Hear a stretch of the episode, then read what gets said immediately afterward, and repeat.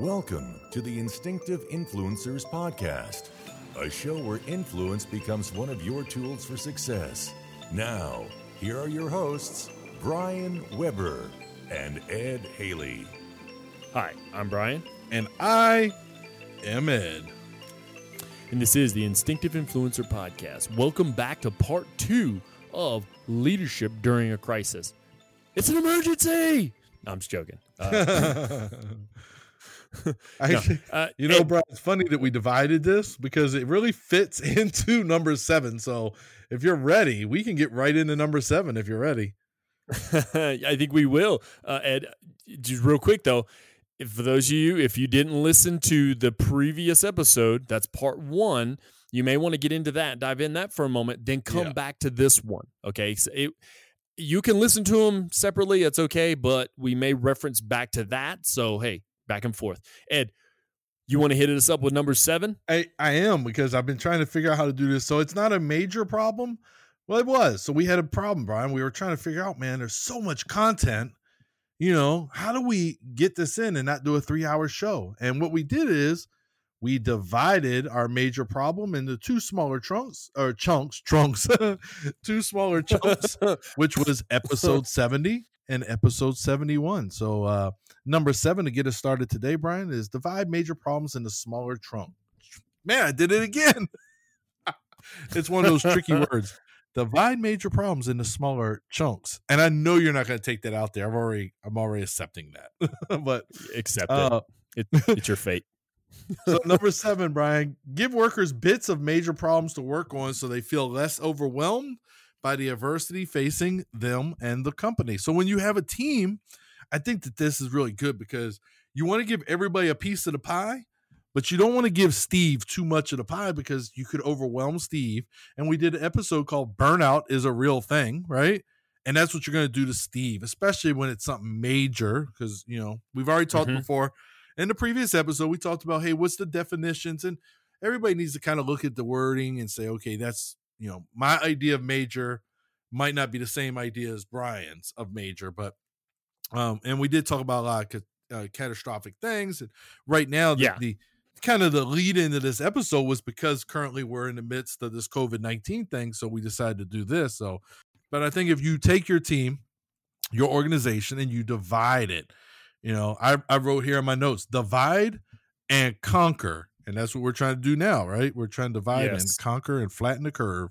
But uh yeah, so um I think it's a good one. And then when an obstacle is framed as too large or complex or too challenging, your workers, they're gonna feel overwhelmed and therefore they're going to kind of like not well, it says freeze in, in their tracks, but you know, it's going to be discouraging to them. It's going to be hard for them to really give their max effort because they're really not focusing on their effort. They're focusing on how overwhelming this is and, and how Mhm. too chal- how it's too challenging. So I think that's very important, Brian. Ed, when I think of divide major problems into smaller chunks, my mind automatically, you remember the movie The Great Outdoors? Amazing movie. It was a great Dan Aykroyd and and uh John Candy. and uh John, John Candy, yep. And they had a bear, they had the bald spot on. But but if you remember correctly, they went out to eat at one point and he asks about the the large steak. I can't remember the name of the, the steak. old uh, but it- 96er. The old, yeah, man, you are very good at this. I You- love You're gonna John beat me at Candy. that trivia. I can't help it. oh, I do too. Yeah, he's hilarious. But but if you think about it, so he takes he orders the old 96er. The old 96er is a 96 ounce steak, which is gargantuan. It's a huge problem.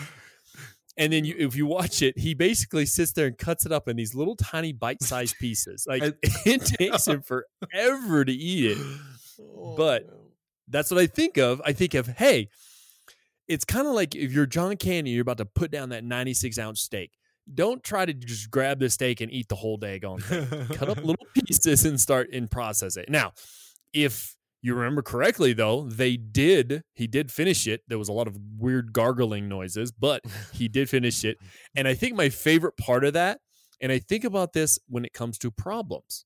So I'm going to relate this a little Oh, bit. At the very at the very end, you remember the the cook or butcher, whatever you want to call him. He's standing over him. Yeah. Yeah, yeah. He says, "You're not finished," and it's nothing but grizzle and fat. And Dan Aykroyd goes, "You mean you're going to have him eat that?" He's not finished. And then Dan Aykroyd, he's like, "All right, buddy, you could do this. You could do this." And next thing you know, they're walking out the door with all their t-shirts and all that stuff. So So- I think about amazing. Oh, Yeah. man. great movie. But I think about this. Okay, so the larger problem is the steak, and sometimes we don't want to eat the grizzle and the fat, or we don't want to deal with certain problems within that larger problem, so we just set mm-hmm. it aside.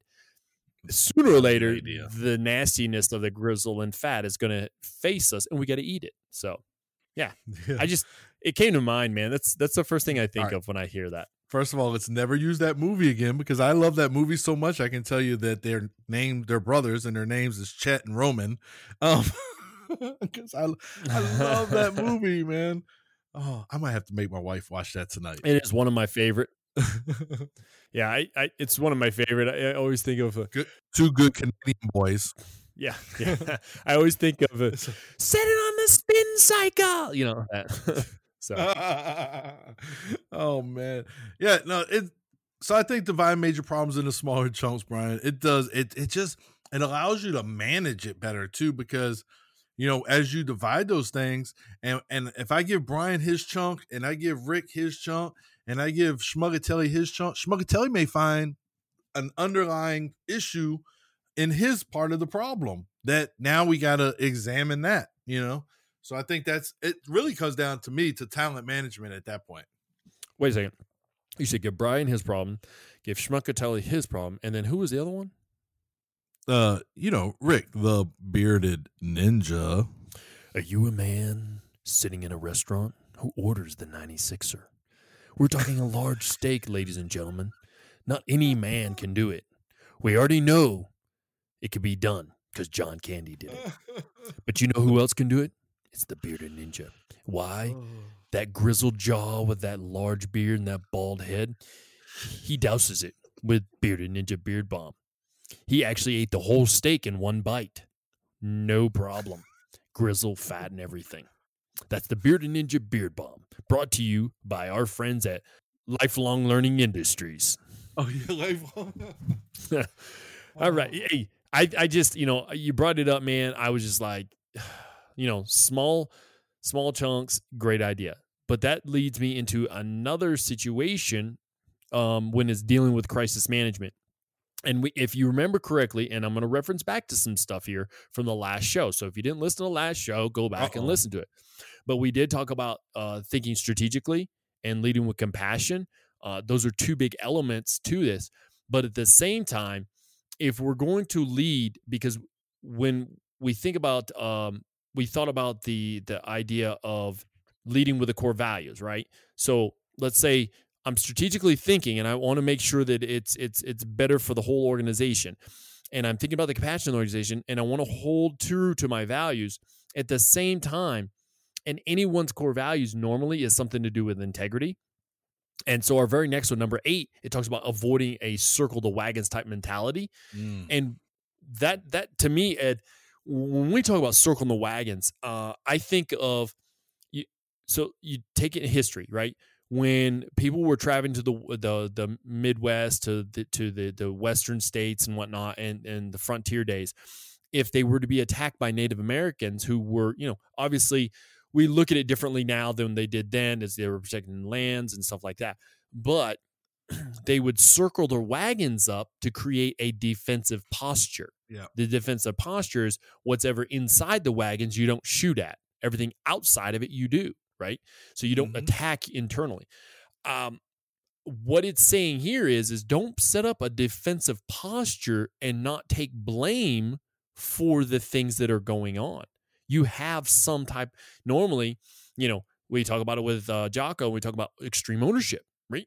Uh, you got to take ownership on this. You can't circle the wagons completely and try to deny everything and all wrongdoing. You know, uh, we talked about it right here. It says the same denial approach is referred to as a maintaining a bunker mentality or stonewalling the problem instead of cooperating with other stakeholders. in the crisis, the leader takes a defensive posture. When we take that defensive posture, what we're doing is we may, you know, we may uh, violate our integrity because we don't want to admit wrongdoing. Uh, and, and it may, maybe you don't have wrongdoing, but at the same time, you, you want to take ownership of everything that's going on. To me, circle the wagons is a mentality thing, just like it says here, because uh, let's put it this way. Anytime you you try to face somebody uh, with something you try to like come at them uh, with something they did or whatever they don't automatically go on the offense. They they go on the defense and be like no no no that's not me. That's your fault blah blah you know what i mean? Instead of approaching them a different direction and saying hey i noticed this what are your thoughts about this you know i mean it's just different aspects of it but avoiding the whole circle the wagons mentality uh, that's a that's a, actually a really key piece to this because I think it's going to help people stick to their core values. What are you thinking? Yeah, so you know, with circle the wagons, of course, and and then the bunker mentality, you know, I really think about like, um, uh, you know, when you're you're trying to protect your people, but you're really compromised in a mission. So, like, no, no, no, no, we're too busy to you know give up somebody for tower guard, or I'm too busy to do this or that. And in reality you're really not. You're really hurting you know the organization at that point because you're just defending yourself and your team. Um yeah. and then deny wrongdoing man. Like we've already talked about you you know you said extreme ownership. That is not going to denying wrongdoing is not going to go well. The better way i think is instead of saying well we weren't wrong you were wrong is to kind of come up with where was the miscommunication? Where did the, this thing go wrong that i think you are responsible for and you're telling me i'm responsible for? In the back of my mind i know i'm responsible for it so you got to come off the defensive mm-hmm. because without when you're on the defensive like that you're you're you're stopping any kind of cooperation within the organization at that point and that's just it's not good for the big picture you, when you speak of the big picture too ed uh, what comes to my mind also is when an organization as a whole starts circling the wagons, sometimes mm. they will shoot within side and then you create smaller little circle of wagons so other sections start blaming other each oh, other oh, yeah. stuff like that so you you, yeah. you could actually create more of an internal conflict than more of an external conflict in that little organizational fratricide going on yeah yep, exactly. Little fratricide. Yeah, no, and I, I am, I am optimistic that that's not going to turn out well. Well, this better be optimistic, optimistic than pessimistic. It is. Are you saying that you're seeing the glass a little bit more half full or half empty? I'm saying my glass is full. Oh, your glass is full. My, defi- my, definition of full is different than yours. We've already oh, talked yeah. about being unique. that we are. But it, when you're dealing with leadership during a crisis, Brian, you have to display optimism. First of all, I, I have learned throughout my career there's always the pessimist. There's always that guy that this is the worst thing that's ever happened or gal.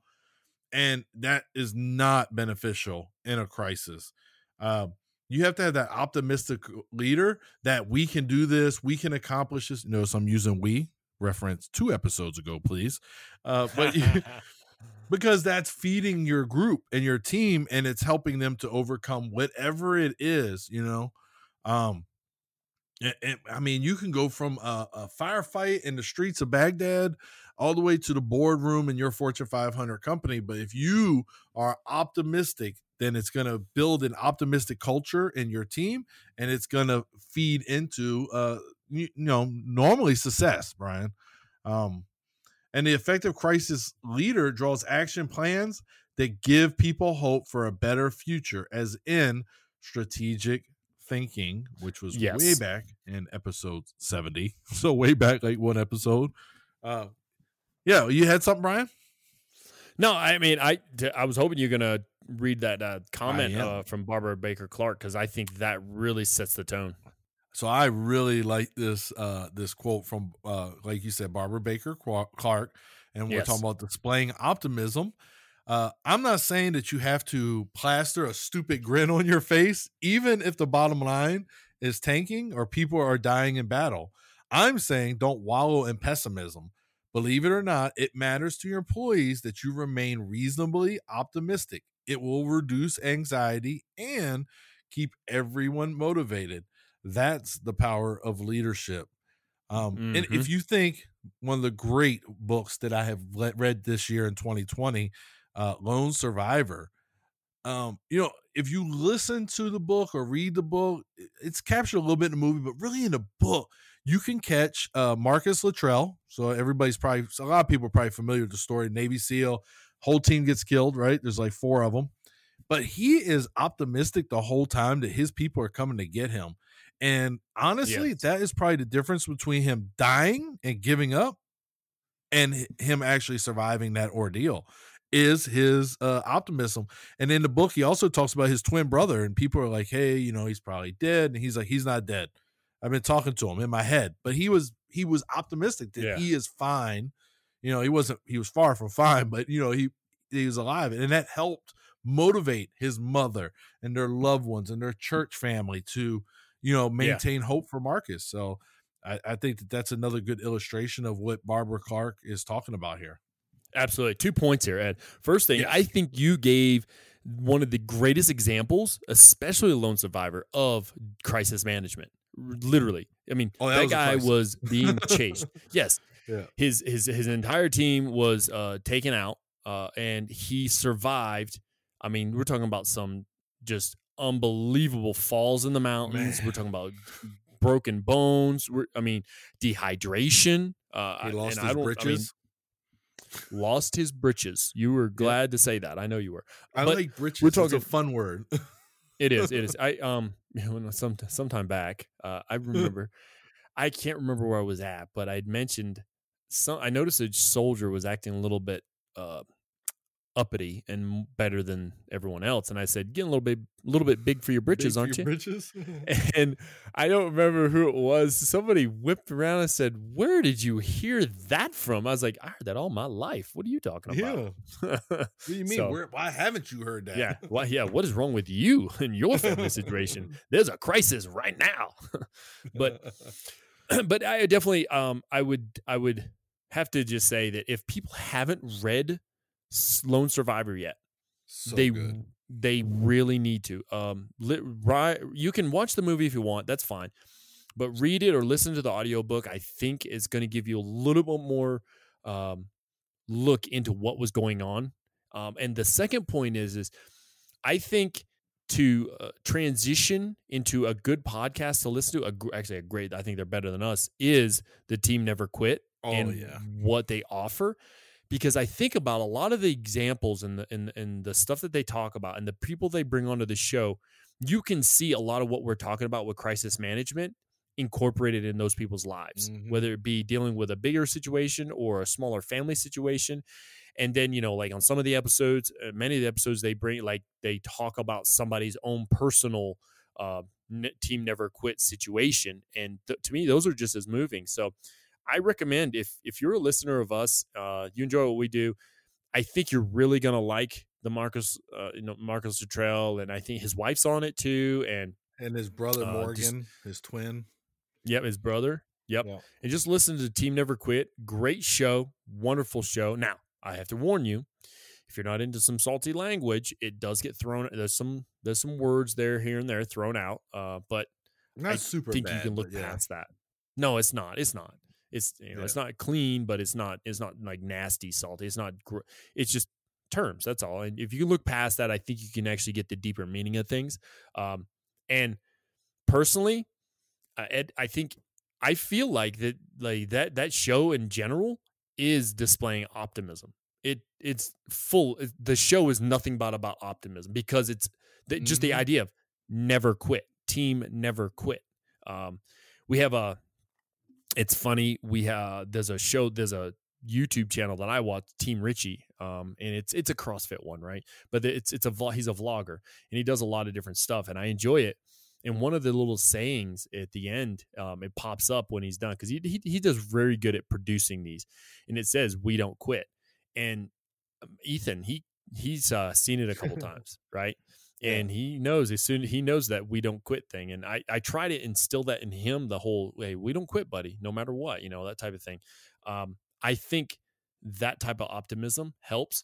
Uh, another thing that work, has worked for me, Ed, uh, and I- you've probably seen it also with you, is just encouraging people at what they're doing is they're doing a good job, right?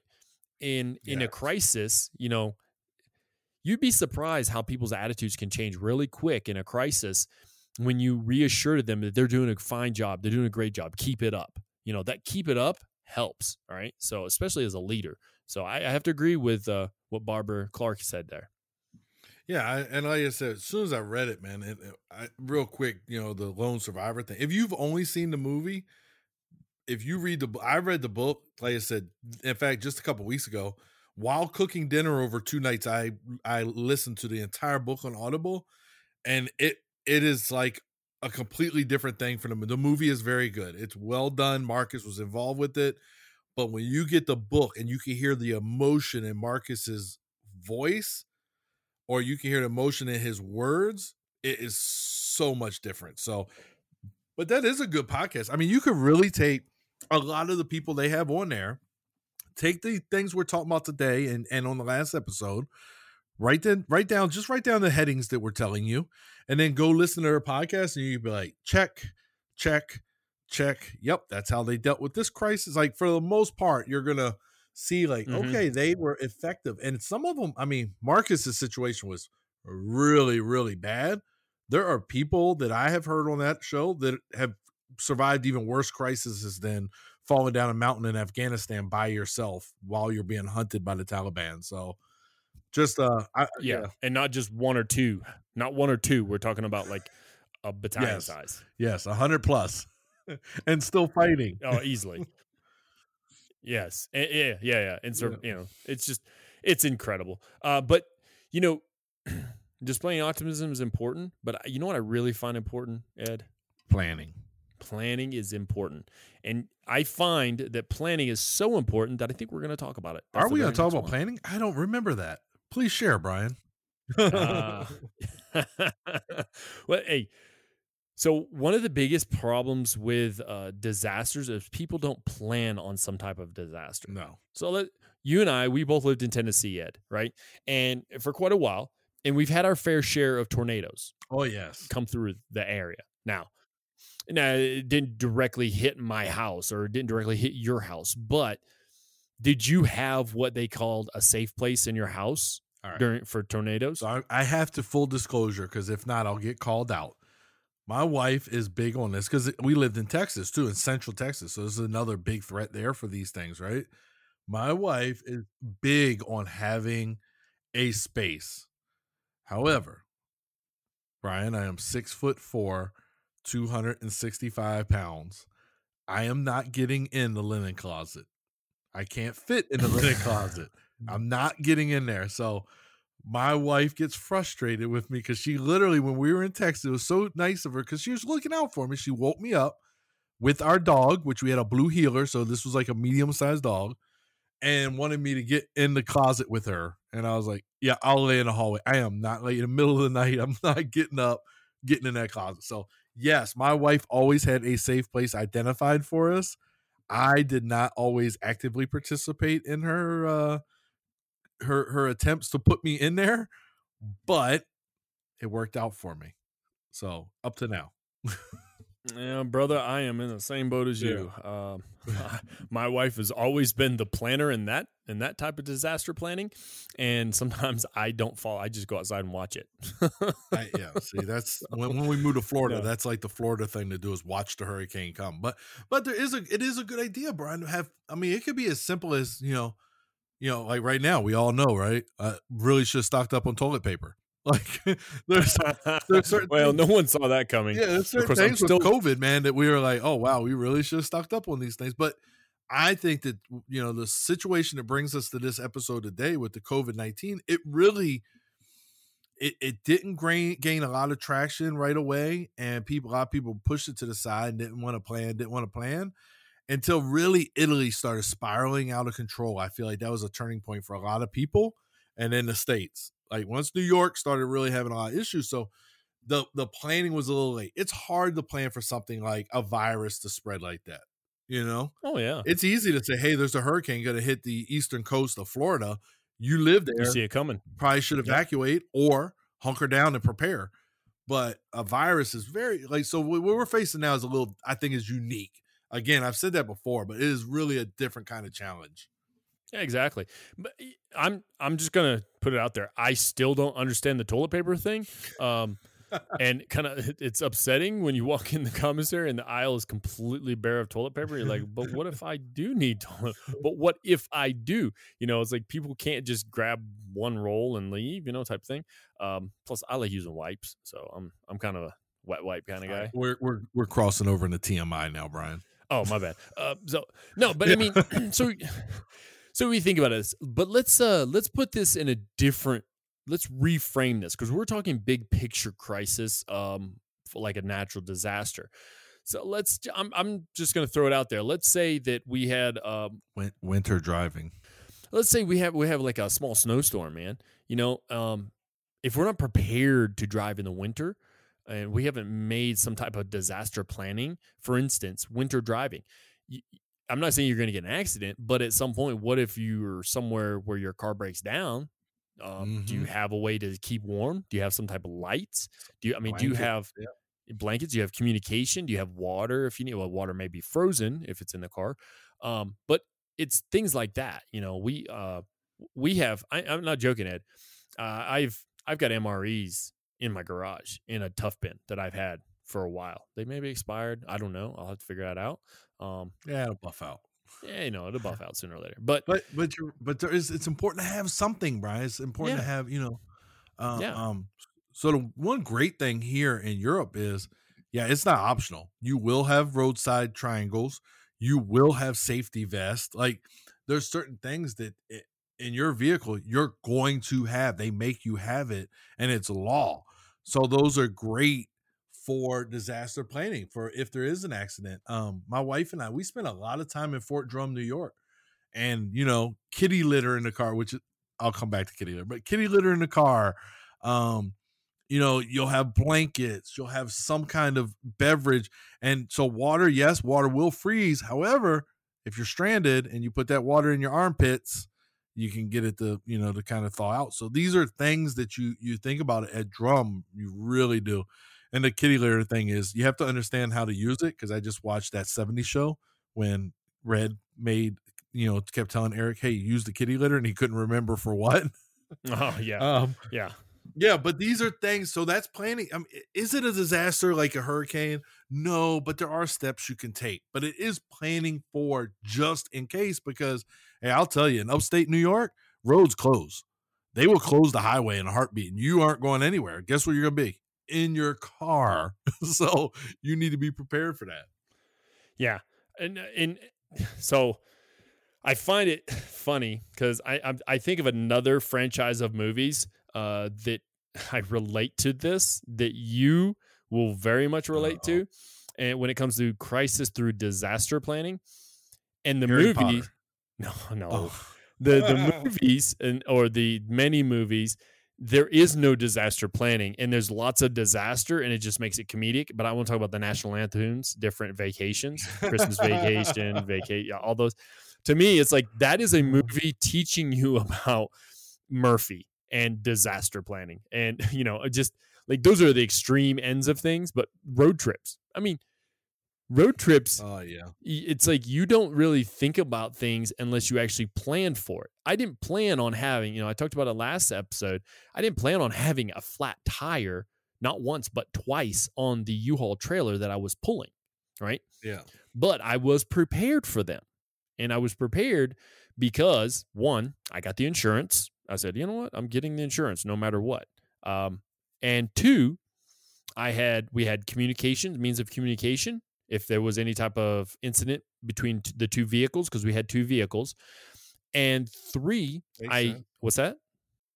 no that makes sense Yeah. So, and then the third one was I made sure that the little rental policy with a phone number on it, did you call the insurance and all that jazz? It was sitting in a certain spot. So I knew as soon if something were to happen, boom, it's right there, you know? Um, Mhm. and it was, it's just small things helped us through that situation, you know, and it's just, it goes through. But you, think about think about your favorite movies of National Lampoon. Like how much planning actually went into it.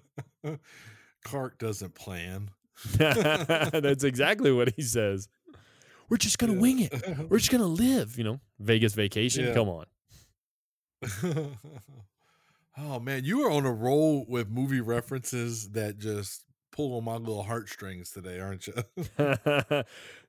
Yeah, hey man, movies to me, I think you know we've you you said it just like I have because we even did uh we did a, a show on the movies situation, but I think it's Oh, kind of like the, a gateway. awesome. It helps. Um, if you want to really, if we want to d- dive into disaster planning, we could always talk about Tiger King all day long. no, no, we will not jump on that bandwagon. No, it's Oh. it was hilarious, but it is. It no, is. It's You're not done yet either. No, Yeah, no, you've got to finish, right? what? Oh no, no. The so Tiger King. Oh, so it, real quick, um, in my disaster planning of life, um, so we we've been trying to watch like an episode at night, you know, just watch. So last night we started the episode. I think it was there's what eight episodes in the thing or seven. I can't remember exactly how many, but I think it's like th- seven or eight. Yeah. I think it's seven. So I think we started episode five last night. I fell asleep somewhere in it. I don't know where. And you know how Netflix is, it just keeps playing. So my wife says she woke up this morning, she looked and said we watched them all. And I'm like, no, there's no way I watched them all. I know I fell asleep during that. So now I gotta I gotta figure out where we left off. Um, I know it was like the situation was uh well, disaster planning. Um, I remember um Joe Exotic selling off a bunch of tigers for money because he needed Yeah. money, and then that was it. I don't remember anything after that. So yeah, oh yeah, no, that show is yeah. It- I'm not jumping on the bandwagon, even though I've watched it twice. it's a train wreck. Yeah. Yeah. Oh man. Hey, so what's this next one we're going to talk about? Well, the next one, Brian, is uh stay calm and provide stable performance. So this is crucial because we've talked about before how leaders are you're you're the one being looked at, right? So in a crisis situation, effective leaders stay calm and are steady performers even under heavy workloads and uncertain conditions because remaining steady under crisis conditions contribute to effectiveness because it helps team members cope with the situation. So if I'm calm, my team should, you know, feel some sense of calm. If I'm panicky, believe me, it's going to spill over onto the team leader. It's just the way it is. You, as a leader in a crisis situation, have to keep your head. You have to remain calm. The group members will be reassured by this, and they're gonna, you know, they're gonna be hopeful or they're gonna believe that things are gonna work out. And uh, so I, I think that that's why staying calm and being stable, Brian, super important in a crisis situation. You know, we talked about um, in, the, if you think back all the way back to the quiz, right? Being cool and calm under pressure. That that's one of the kind of not the exact wording of the question, but it's similar. And that's what you're looking for as a leader in a crisis. Is just uh, can you maintain your cool under pressure? Because honestly, I don't know. I've been in situations where you kind of lose your cool. You know, yes. We'll just use a, we'll use a sports, you know, situation. You know, it's the end of the game. You're down three. They got the ball, and that's when you make a stupid foul oh yeah. because it, you could feel the pressure of the clock ticking. You know you have to get the ball back. Somebody's going to commit. You know, odds are a stupid foul that is going to call could cost y'all the game because they didn't remain cool under pressure, Brian. So just kind of an idea using sports. I know we've been talking a lot about COVID today and hurricanes and stuff, and I thought I'd lighten it up just a little bit. I have two great examples of that staying calm. I mean, amazing examples. One was the sports. I'll let you share them both. yeah, well, you're gonna let me. Thank you, thank you, buddy. I'm the one that edits it. I can edit your Yeah. words completely out. No, um, so staying calm. And um, if you think about it, if you remember when the Fab Five, we're talking about Chris Webber Oh, and his group, right? And you made that comment about sports. It automatically, like, my brain clicked straight into when he called that timeout. And I hope it- he doesn't listen. Oh, he, yeah, he definitely doesn't. Um, I hope. Well, I wish he did. Maybe comment on this, and then people would be like, "Oh, I wonder what that's like." And then we get a bunch of people to listen. You know, uh, no, but you think about it. He called that timeout. That was that really messed things up. Instead of staying calm and and knowing and being aware of the situation. Um, the second example, I think it's near and dear to both of our hearts. I think um, to me, it's an emotional event uh, for you and I uh, that I'm glad we saw through it. Um, I feel like, and you think it's you think it's something else, and it I, I know it's not that. You're gonna laugh once you're gonna be like, oh, I thought it was gonna be All blah right. blah blah. It is get. not what you think it is.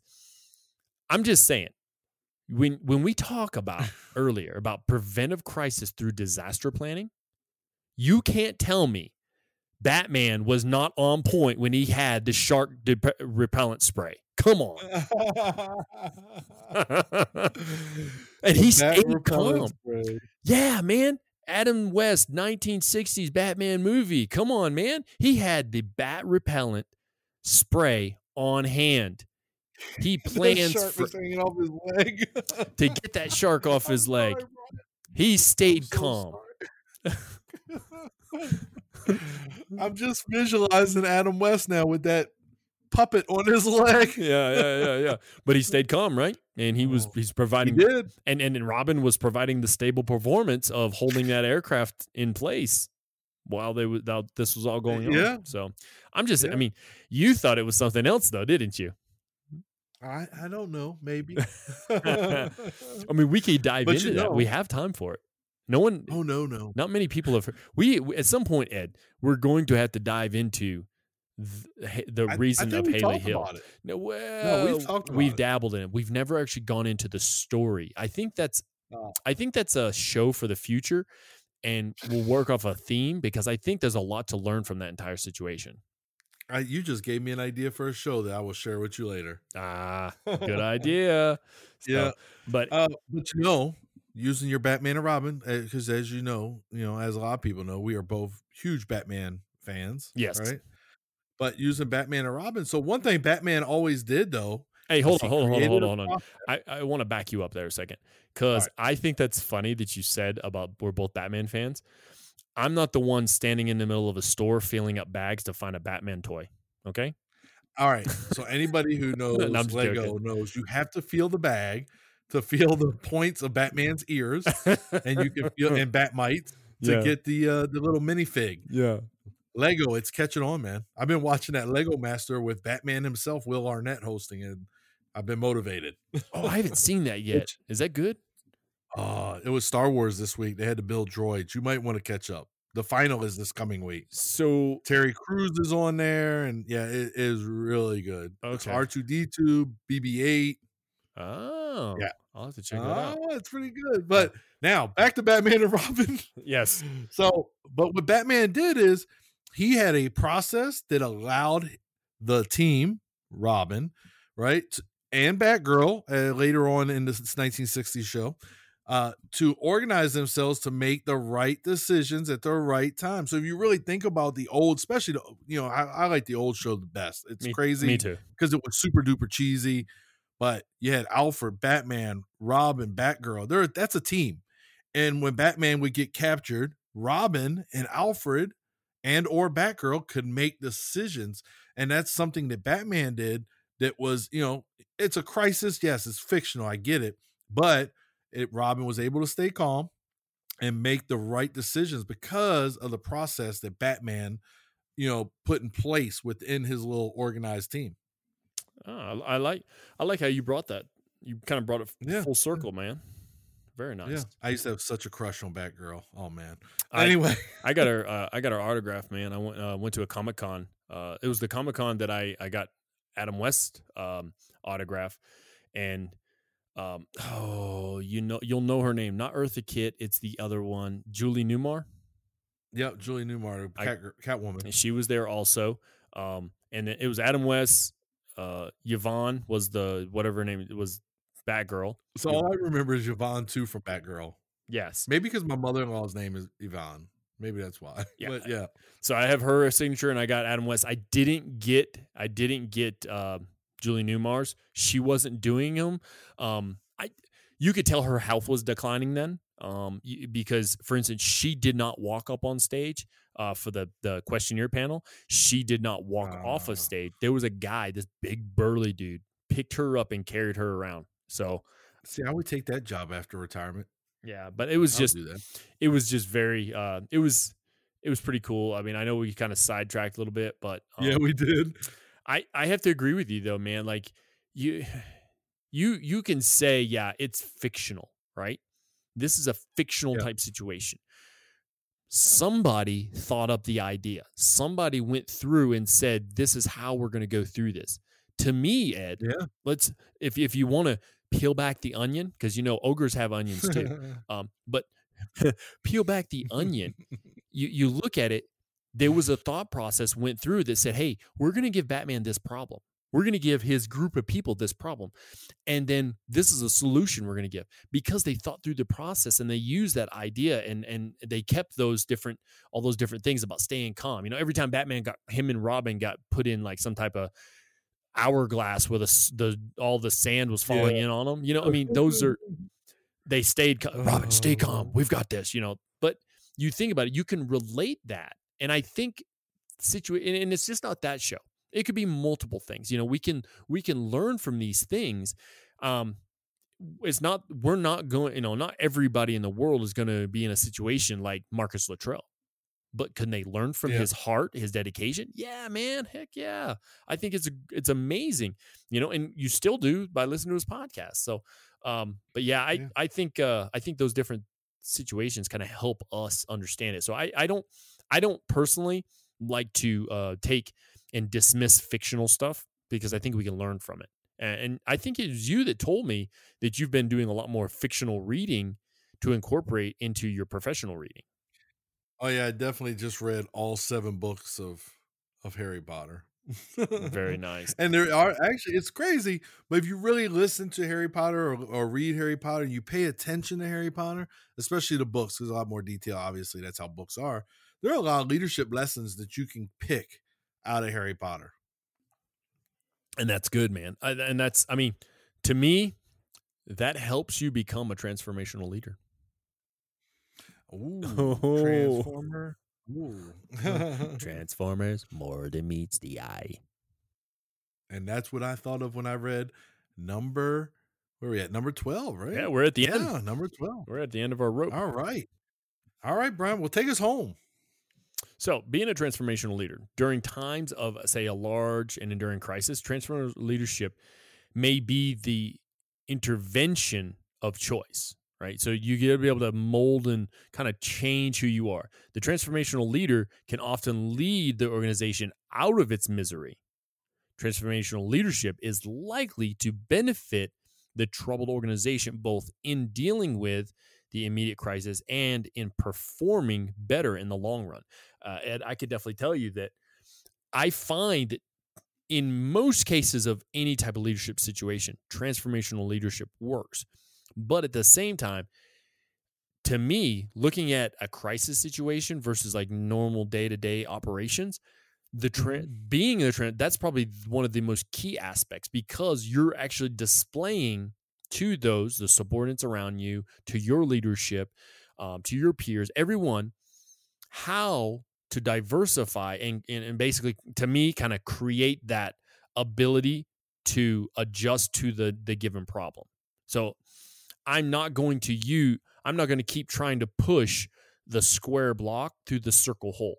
I have to learn Uh, to look at all the different shapes okay? I'm going as a transformational leader i'm not going to always pick up the square. I'm oh wait the triangle may work. No that's not going to that's not the that's got three points. It's this has no points so i got to pick up the circle you know what i mean? I mean this that's the simplistic way to me to look at it. Um i thought it was kind of quirky that you brought up transformers right? And i thought to myself transformers transformational leadership the way that they alter their look to help blend them into the situation uh, but then again they can still come out of that look to present who they are. I'm like wow man transformers like we are we are so on a roll with connecting movies to this like maybe maybe in our pre-production planning we should have connected more movies now that i think about part one i'm like maybe i should go back to part one and re-edit that but no i just i find that transformational leadership it helps in every day but it is very important during a crisis Yeah, no, it definitely is because uh, you know, and I've I've harped on it the last two episodes, the ability to adapt and overcome. Yes. Um, and I think that's what a transformational leader is, is they have that ability to adapt to that given crisis, figure out the best way that they can serve the organization and then uh and then go to that and help overcome whatever the you know the whatever the crisis is that's facing them and and therefore lead the organization to uh you know a better day we'll say Yeah. Well, and uh, I, I really like what what the author has to say here a little bit further on in um, the area of transformational leadership. He talks about right here. It says another way a transformational leader helps a company or work unit cope with crisis is to establish a climate of trust long before a crisis strikes. If workers and other shareholders trust the leader, they will take more seriously his or hmm. her directives during the crisis. Now, I'm telling you, trust is key here, right? If if if Yeah. I'm making a decision during a crisis, I have to know that the people around me are going to trust that I'm doing the right thing. Partly to me, though, Ed, part of that trust, and we we'll get a little bit further down here, but part of that trust to me has to do with also if not trying to take on the entire burden myself, not trying to be the answer to all the questions. To you know, when when we go back and we'll review those questions again at the very end as part of um, I'm gonna little hint hint part of uh, your task is reviewing the questions, but we're gonna review those questions, and I think part of that trust comes to the you know, can you help relate to a situation and and, and to, to relieve somebody of uh, of some type of crisis they're in. You know, that's one of the key things of trust. Are you able to rely on people and take information in that they're offering to you? That's a big part of trust. You know, and if if you came to my office every time, right? When we had a problem back, let's we're gonna go back to the academy type days. You came to my office and, and there was a problem, and I listened to you, but then I totally just threw away everything you said. And, I was like, and uh, when you walked out that door, as I like, as if you didn't even say it. Do you think our relationship would be different than it is now? yeah because you you know you would uh violated the trust tree so yeah it definitely would have been different because eventually i'm gonna you know i'm not known to be the swiftest guy but i'd eventually picked up on uh on that and, and i'd have felt you know uh what's the term some kind of way so Yeah, yeah no i think it would have been very different exactly. And that, that to me, it's kind of like it's that idea of if if I rely upon you, you're going to trust me a little bit more, and especially because now it, it in a sense it's partly your problem too. You know, you're, you're taking ownership of it also because you know uh, I relied upon you. Uh, so I just I find that being that transformational leader helps uh, the entire situation. And we may have to look a little bit deeper down the road, Ed, uh, for shows on transformational leadership. But all I know is Transformers more than meets the eye. Yeah. Well, so so as going through this, Brian, you know, I the first thing popped in my head is this is obviously why we, as the Instinctive Influencers podcast, thought it was important to do an entire episode talking about trust. It's, it's why we thought, you know, we talk about trust so often.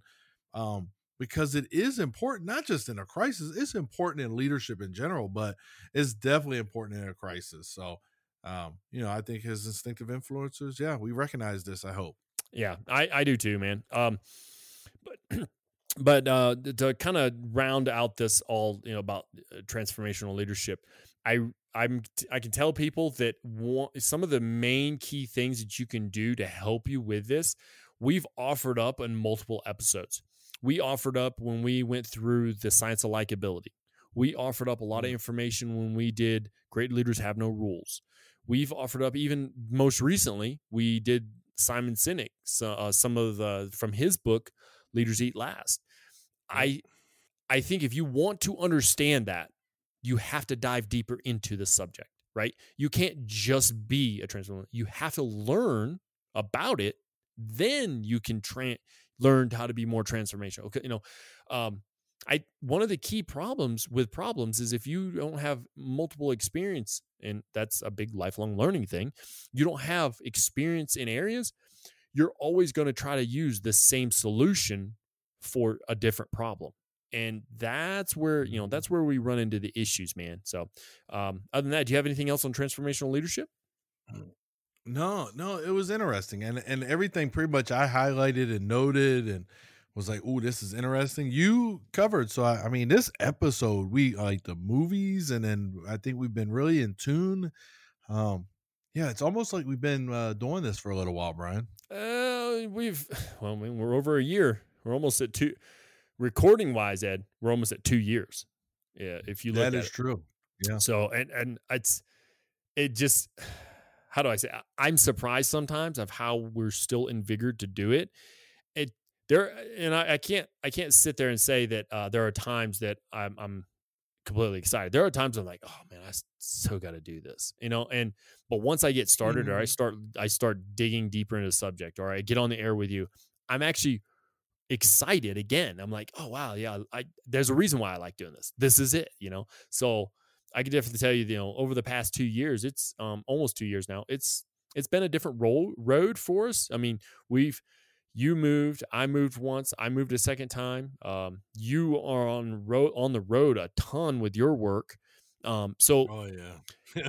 if I would have taken reverse all this, right? I go back and if I just wanted to think about everything in sections, I feel like we used a lot of what we talked about in last episode and this episode of crisis management in building, recording, and editing and distributing this entire show because there, we've we were faced with challenges and we look at it different ways and i think it's kind of helped us in that manner and i i believe that our listeners are very much in that same realm that's why they keep listening because they're like yeah that's exactly how i'm and everyone loves comfort of how other people act Yeah, yeah. And and you know, we talk about familiarity, it just breeds comfort. So Yeah, yeah, yeah. I'm I'm definitely down with that. Um, other than that, hey, listeners out there, you you've heard you heard us talk a lot about the crisis management. We offered up some great movies if you want to, you know, any of the National Lampoon, yeah, great outdoors. great Watch, outdoors. yeah, 1960s Batman, uh, Lone Survivor.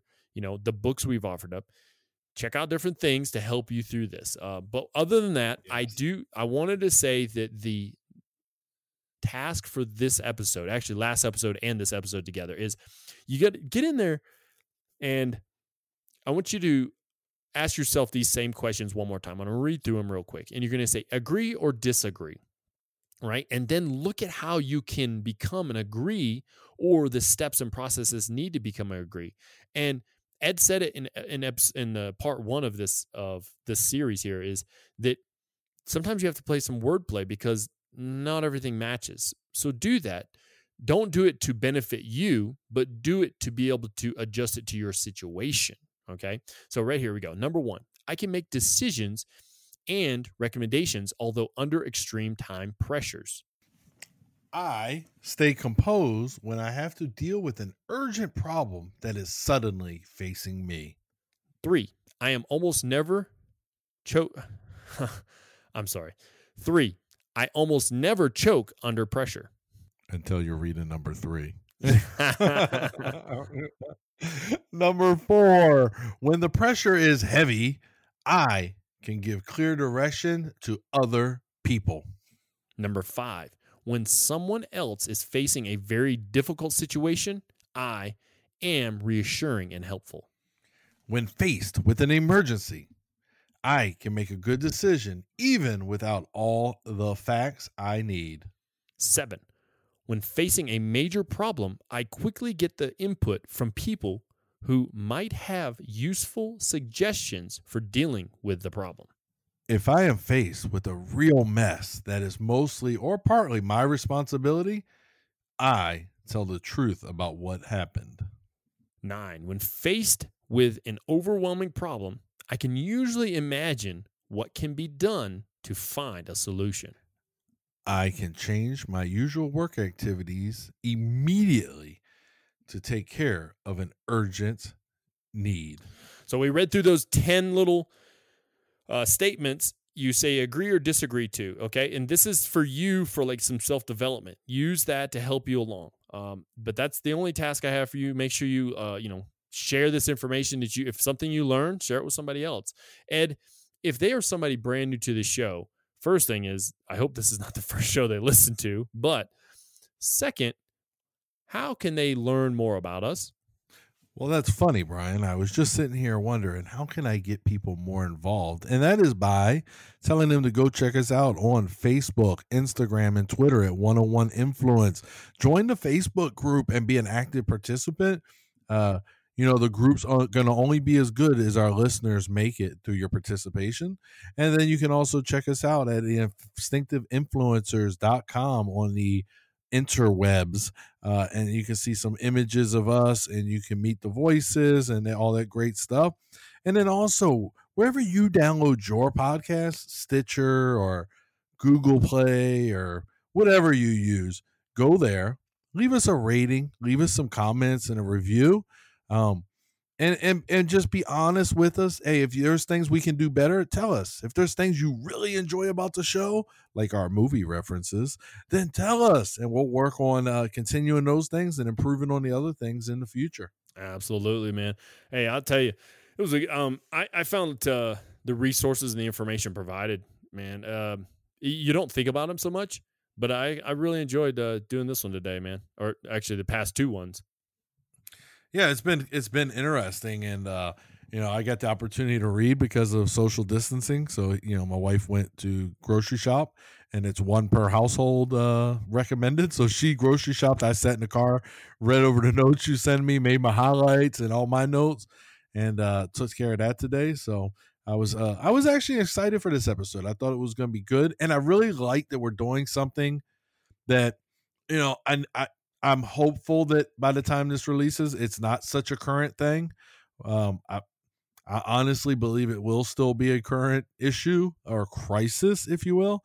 So I think that it's very relevant to current events, and I think it's interesting doing an episode, you know, really tied to a current event like the COVID nineteen crisis, Brian. Absolutely, man. Yeah, I'm I'm pretty stoked by it. Um, so those of you uh, listening, hey, he mentioned he brought up the COVID nineteen thing, and don't allow just that to kind of be your like your only crisis. There's our there's other things in life that we have to kind of deal with. Um, I would definitely tell you that if you're if you're kind of unsure about like whether something's a crisis or not, I mean that's when you start asking the questions. Um, one of the key things I would definitely say that if you're not doing the things that are kind of suggested you really should jump on board. Uh, if, if, if you're not wearing some type of face mask, you know, you're not washing your hands and stuff, which you mm-hmm. should hardly be washing your hands no matter what. Uh, my wife, she she actually she ensures that I definitely have my Purell with me. Uh, these are just some of the small things to help protect not only myself but also my family. And to be honest, I care about everyone else's family too. So I hope that they're doing the same thing. Uh, but with yes. that, man, I'm I'm I'm definitely. Hey, you know what I'm excited about getting to do, Ed? Oh, what's that, Brian? You've got you sent me that link for Patton's Principles. I'm pretty stoked yes. to get to do that book with you, man. I think that's going to be a good one down the road. Yes, um, you know, and I like I said when I first told you about it, I, I am a huge Patton, you know, uh, fan. He's one of my, you know, I like I know he's got his flaws, but his granddaughter was in Sweden on her little vacation, and she got stuck there at her house in Sweden uh, she actually lives here in Belgium, I believe. But anyway, so she got stuck there. So she started posting her dad's or grandfather's principles. And I was like, wait a minute, what are Patton's principles? I didn't know this was a thing. And I looked up the book and bought the book.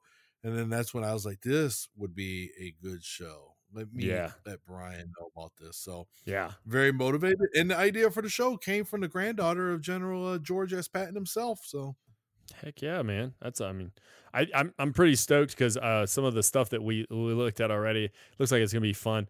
Uh, but really, hey, just keep listening, keep supporting if you would. Uh, we've enjoyed what we pr- present, and I'm kind of excited to see what else we're gonna end up doing uh, down the road. Uh, this this particular topic, this was a quick change. We actually had something else in mind, and it was like, nah, you know what? Let's uh let's talk about the times. You know, so um, you have anything left for the listeners before we go? No, just be safe and, and, like Brian said, hey, let's follow the you know the, the things that the, the, CDC is putting out there or the World Health Organization. Let's let's follow the recommendations, flatten the curve, and hopefully can get rid of this. Uh, because I want to be able to travel this summer, and I'm sure a lot of you too do too. Um, you know, I told my wife today, and, and again, Corona is very serious, but I said, but we couldn't have Corona when it's cold and had to wait for the good weather for this to become this big pandemic when everybody wants to be outside now and go to the beach. So, I mean, Yeah. we've taken advantage. We do a little family walk, just uh, my wife and I and the dog. And actually, that's something she wants to add to our routine. Uh, you know, COVID or no COVID, it, it's been really nice uh, to do. So, yeah, Nice. get out and get some fresh air, you and your family. You know, but be safe. Be safe. Absolutely, man. All right, hey, so thank you, listeners, for everything you do. I am Brian, And I am Ed. and this has been the Instinctive Influencers Podcast. Remember, crisis management is a key to success as a leader. Learn how to do it. Thank you for listening. Have a great day.